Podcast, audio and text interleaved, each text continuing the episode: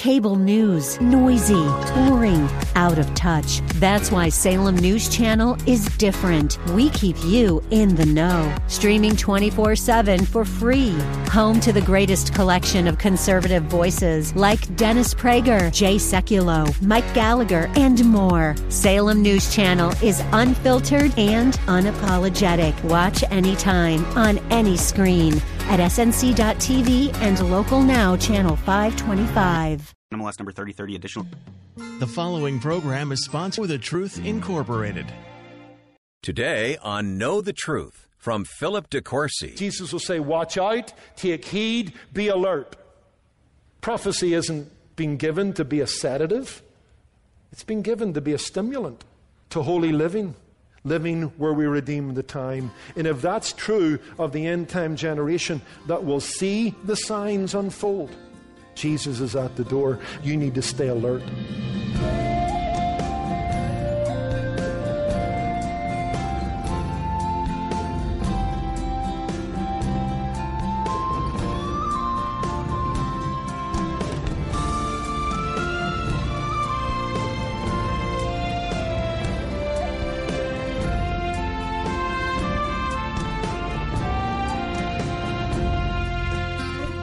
The stage is being set for the climatic world events that Jesus warned us about. But there's no reason to panic. Instead, we are reminded to stay alert and keep informed. That's our subject today on Know the Truth with author, pastor, and Bible teacher Philip DeCourcy. And be listening till the end when I'll tell you how to receive Philip's newly released book titled Take Cover. It's a guide for finding your peace and security in Jesus Christ. Now, let's join Philip as he begins today's lesson in Mark chapter 13. We're coming to look at the Olivet Discourse, which is the teaching of the Lord Jesus on the end times. We need to keep a prophetic perspective. There's a lot of stuff going on in the world. And what's going on in the world around us should cause us to look to the world above us. Jesus said these kind of things were going to happen. So let's come to Mark 13. We're going to speed through this. It's kind of a 33,000 feet view of this record of the Olivet Discourse. In describing the signs that will take place on the earth before the world witnesses the signs that will take place in the heavens prior to Jesus' return, Jesus employs an image. It's a dramatic one. It's a revealing one. It's one used by Paul in 1 Thessalonians 5, verse 3, to describe the day of the Lord. It's the image of a woman in labor. Before the delivery of a new age, intense and intensified pain will visit the world, just as is with the case with a woman delivering a child. Look at verse 8. When Jesus has been talking about spiritual deception, natural disaster, international conflict, these are words not to the church or to the Gentile, to the world. These are words to the Jew and to Israel. And they're going to see in the last days, during Jacob's trouble, the time of great tribulation, they're going to see all kinds of wars, famines, earthquakes, spiritual deception. And they're simply going to be the beginning of birth pangs. They intensify, they get quicker, and they repeat. And Jesus is using that image that just prior to getting towards the end, you're going to see birth pangs, and they're going to be intense, and they're going to intensify. And these signs will act like runway lights, lighting up the future, announcing the arrival of the King of Kings and Lord of Lords. In fact, Jesus has his own metaphor. My metaphor is runway lights. His metaphor is conveyed in a parable, verse 28. Look at the parable of the fig tree. When its branches already become tender and puts forth leaves, you know the summer is near. So you also, the you is Israel. It's a collective you. Jesus addressed the nation in Matthew 23, and he addresses the disciples' questions in Matthew 24, and he's addressing the Jewish people, the nation, the temple, Judea, the Sabbath, the people of God under the Old Covenant. So you also, when you see these things happening, know that it's near at the doors. It can't be AD 70, right? We're 2,000 years on from then, almost. Now, this is another generation. The generation Jesus was among wouldn't see him again until he appears again. But there's going to be a generation that will not only witness his return, they're going to witness stuff announcing his return. And just like you see leaves blossoming and flowering in the spring, it tells you summer's near. When you see these things happening, you know that Jesus is knocking on the door and his return is momentary. Now, we're not going to break down these signs into categories. You could. I think verses 5 through 13 is what we might call the early signs, and that would be the first half of the tribulation. Probably what you have described in the verses 5 through 13 is what is described in Revelation 6 and the four horsemen of the apocalypse. Following the early signs, which are but the beginning of sorrows, you have the essential signs, verses 14 through 13. And the big one there is the abomination of desolation, where, according to Daniel 9, verse 27, and 2 Thessalonians 2, verse 4, the Antichrist will rise up in a rebuilt temple and declare himself to be God. He will break covenant with Israel, and he'll bring an end to the sacrifices in the temple. And we'll go into a very dark period that Jesus says is unparalleled in history called the tribulation. Better, the great tribulation. And then that will bring about the end signs of verses 24 through 27, where there'll be cosmic chaos. There'll be evidences in the heavens that Jesus is coming. And when you see that, the Son of Man will appear with great glory and power. I'm not going to drill down into these. That's not the point of my sermon, because I'm going to make a point that will show you why that is my point. But let me run down what Jesus talks about here in terms of early, essential, and end signs.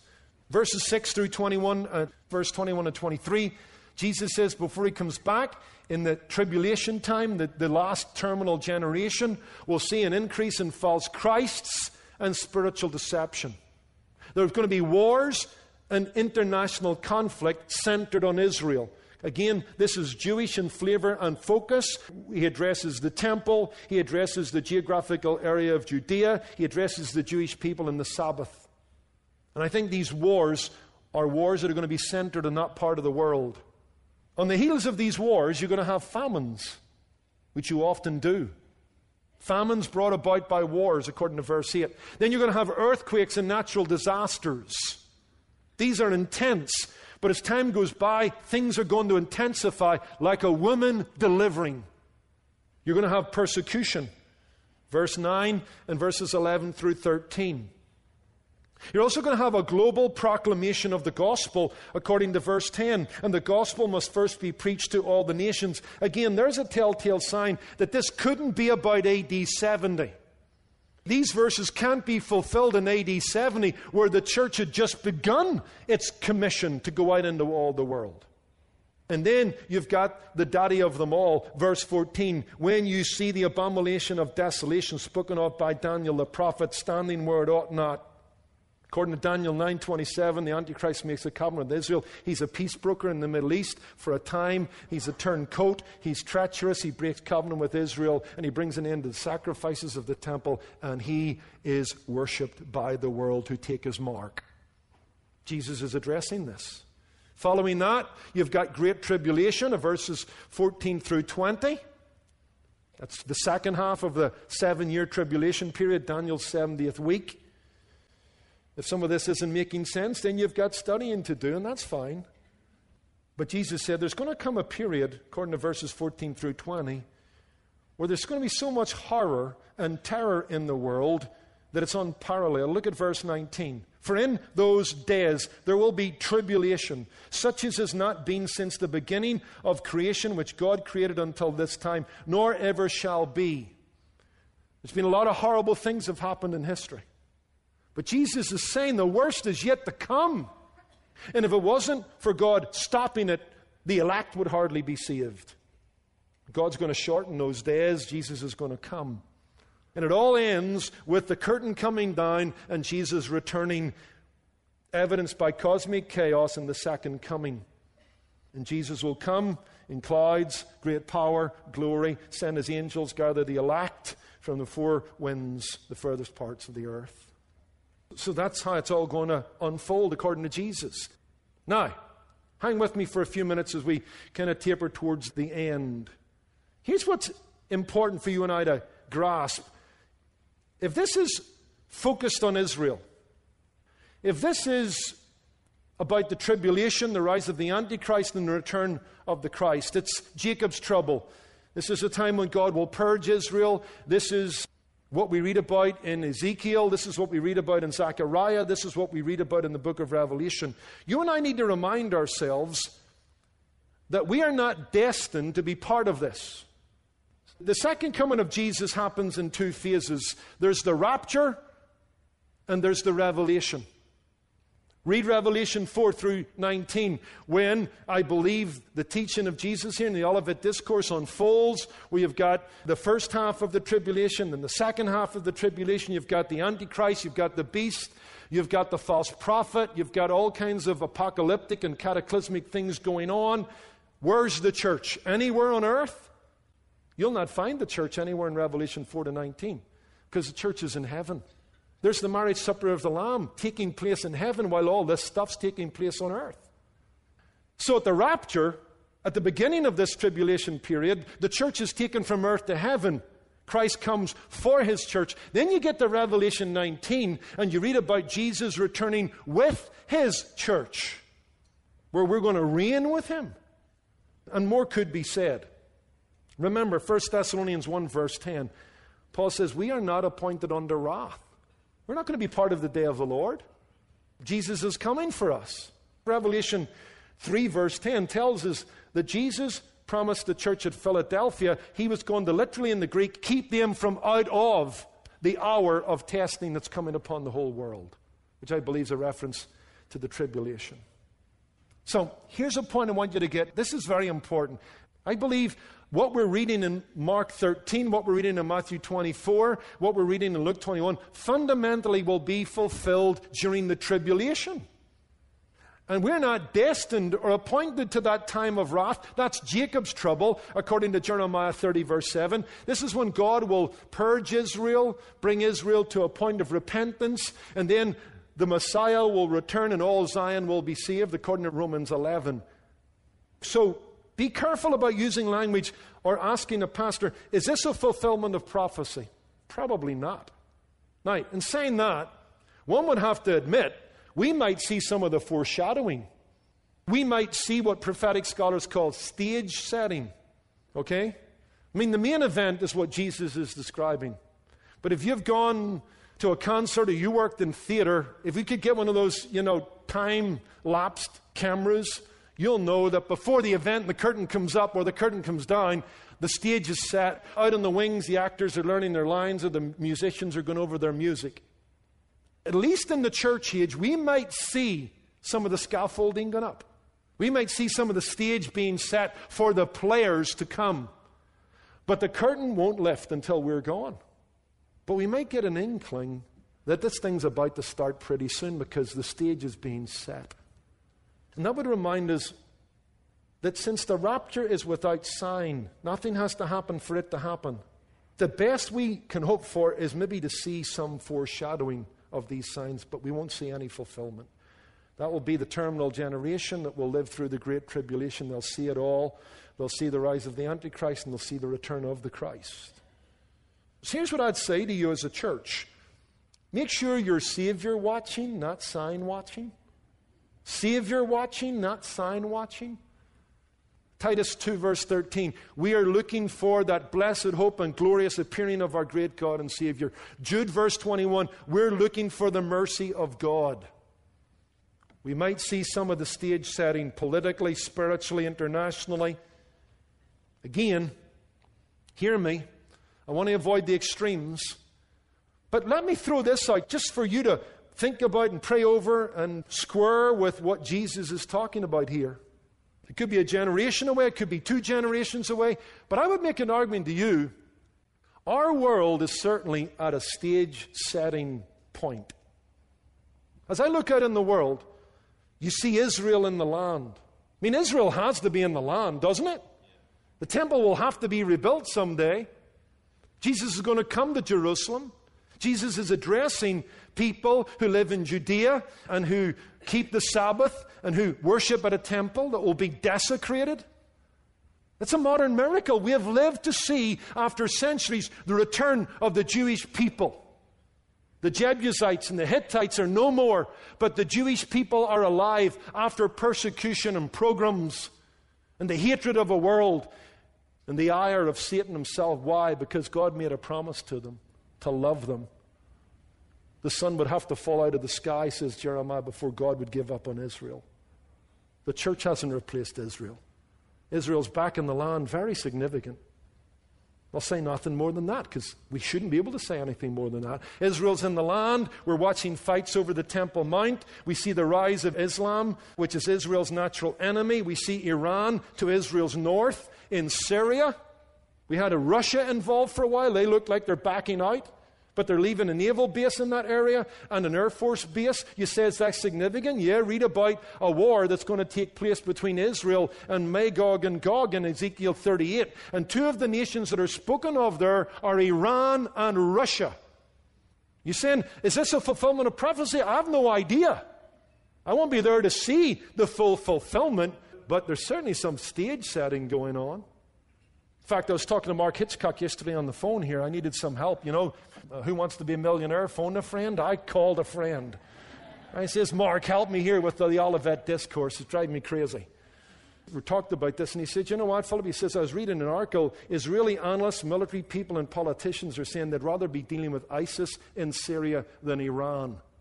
Because, as vicious as ISIS is, it's a ragtag group of jihadist, fundamentalist, apocalyptic fighters. Iran, it's a nation with an army and with aspirations to be nuclear and have put on record what they're going to do with the nuclear bomb. And our own stupid government's playing into the hands of an Islamic apocalyptic government. Global markets, apostasy in the church, anti Semitism throughout the world, and failed Middle East policies that are creating an atmosphere where somebody's going to have to sort the Middle East out and sort it out soon. The Bible says there's a man going to appear who's going to make a covenant with Israel, a peace treaty. There's going to be a resemblance of peace until he unmasks himself. He'll declare himself to be God in a rebuilt temple, and mayhem will ensue. I want to be balanced, but folks, surely we're seeing some of the stage setting, or at least what we can conclude is we're seeing things in our day that approximate to biblical prophecy in a way that no other generation has. My last point is simply this the purpose Jesus emphasizes. We said at the beginning 19 imperatives, call to action, and four of them focus on watchfulness. You go to verse 5, verse 9, verse 23, verse 33. Jesus will say, Watch out, take heed, be alert. He's calling that end time generation to be alert. When these things begin to unfold, they need to read this kind of passage in God's Word and see that indeed God is sovereign and it's all going to plan. And the study of prophecy in their lives ought to fit them for life and for the afterlife. Prophecy isn't being given to be a sedative, it's been given to be a stimulant to holy living, evangelism, purposeful use of time, generosity and giving submission to the Lordship of Jesus Christ. That's what's important. In fact, I like what David Jeremiah says in his book on the Olivet Discourse.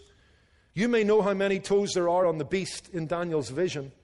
You may have memorized intricate charts on the book of Revelation. You may have 27 theories on how to calculate the number of the Antichrist, but to know all that and not have the message come home to your heart is to be subtly sent down a cul de sac. Jesus would remind us with 19 imperatives that prophecy should result in living dedicated to God, living where we redeem the time. And if that's true of the end time generation that will see the signs unfold, they're going to see prophecy fulfilled. And Jesus is at the door. And Jesus goes on in verses 32 to 37 to tell him a story about an owner who goes away. He leaves his servants with things to do, and he says to the watchman, You need to stay alert. Because you mustn't let the enemy in while I'm away. You better open the door when I come back. You better not be asleep. You better not be falling down on the job. Alertness. And if that's appropriate and true for that final generation who will have signs to awaken them how much more true of the church age where there are no signs. We live under the imminent expectation that Jesus could return at any moment. 1 Thessalonians 1, verse 10, Paul says of the church there that they turned from idols, they started serving the living God, and it says, and they waited for his Son from heaven. Very interesting Greek word, wait. It's a compound word again, two words. It actually means to wait up, to sit up, to remain up. The church was waiting up on the tiptoes of expectancy. I mean, as I close, the best illustration I can give is even though I was a 21 year old young man who could take care of myself, I was still living at home. I was in the RUC, which was a dangerous job. On many a night, I could be coming home at 11 or midnight. As I parked my car and came down the hill to our house, I often saw the curtains open a little bit. It was my mother. Dad was fast asleep. He's okay, he'll take care of himself. But mothers are mothers, whether you're 2, 12, or 22. And she would wait up till I got home. She wanted to know that her son was safely tucked in bed and the bad guys didn't get him. She waited up. Are you waiting up? You ever peer through the curtain on a given day? Maybe this morning, maybe this afternoon, maybe tonight, Jesus will come. I need to stay alert. I need to stay alive. There's people in my family still not saved. I got to reach them for Christ. You know, I've said I'm going to do that for the Lord and I haven't got around to doing it. I better get doing it. I need to not miss church this Sunday because the Bible says not to forsake the assembling of ourselves together, such as the manner of some is, because that day is approaching. May that be true of us. May we be alert and alive to the possibility of Jesus coming to take the church home to heaven. And then what Jesus teaches here will unfold in the world. You'll have the rise of the Antichrist, but you will have the return of the Christ. We'll return with them. In the end, we win. In the end, it will be worth it all. So don't lose your focus, don't lose your nerve. Keep a prophetic perspective on all that's going on in the world around you. Make it push you to look for the world above you. Lord, we thank you for this time and your word. Thank you for the hunger of this congregation to hear your word. May we indeed live on the tippy toes of expectancy, waiting for Jesus to come and come soon. For we ask and pray these things in Jesus' name. Amen. Amen. Jesus will come again to right a world gone wrong. You're listening to Know the Truth with Philip DeCourcy, and you can visit our website to listen to more sermons from our current series titled Maximum Security. Just go to ktt.org. We're grateful we can bring Know the Truth to you every day on the radio, the web, and even on our KTT app and podcast. And every time you tune in, you're benefiting from the support of generous listeners who value the ministry of Know the Truth. Perhaps today you'll join our growing family of supporters by becoming a Truth Ambassador. Truth Ambassadors make regular monthly donations, helping us to create, produce, and distribute these quality Bible teaching programs. Become a Truth Ambassador today when you call 888 644 8811 or sign up when you visit our website, ktt.org. And this month, we're thanking all our supporters with a special just off the press book from Philip DeCourcy. Based on our current series, Maximum Security, Philip's new book is called Take Cover, and we want to send it to you today. The book includes his recollections of life as a police officer in Northern Ireland, and it offers a biblical guide for finding peace and security in God's protection. Ask for your copy of Take Cover when calling in a generous donation to 888 644 8811 or request the book when you donate online at ktt.org. And this month, you'll want to call in to get another new resource available to all our newest Know the Truth listeners. It's the free Take Cover bookmark that lists some of the key principles Philip shares in his new book. Keep it handy to take cover in moments of crisis. Ask for the free bookmark when you call 888 644 8811. That's all the time we have today. I'm your host, Wayne Shepherd. Join us again next time when Philip DeCourcy continues his series titled Maximum Security. We'll be learning about our real enemy Monday on Know the Truth. Today's program was produced and sponsored by Know the Truth Incorporated. Jesus said, You shall know the truth, and the truth shall make you free.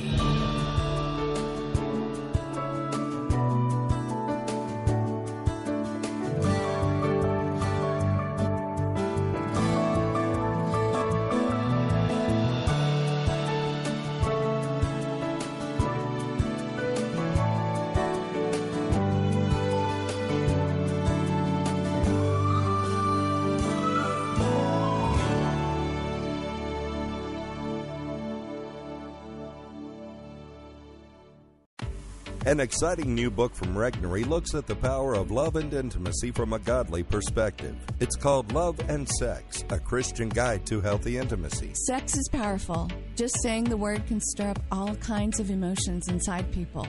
Maybe it's a positive emotion for you, or a hurtful, shameful, confusing one. It's no wonder we humans struggle to understand its meaning and purpose. Hi, I'm Nancy Houston, a sex therapist, leadership coach, and licensed professional counselor. After counseling hundreds of clients about the topic of intimacy, I decided to write Love and Sex, a Christian guide to healthy intimacy. Love and Sex is filled with life changing, compelling stories to help us all reconnect to love and is biblically based on the truths of God's Word. Get your copy now of best-selling author Nancy Houston's compelling new book, Love and Sex: A Christian Guide to Healthy Intimacy. Available now at Amazon, Barnes & Noble, and wherever books are sold. Fewer people are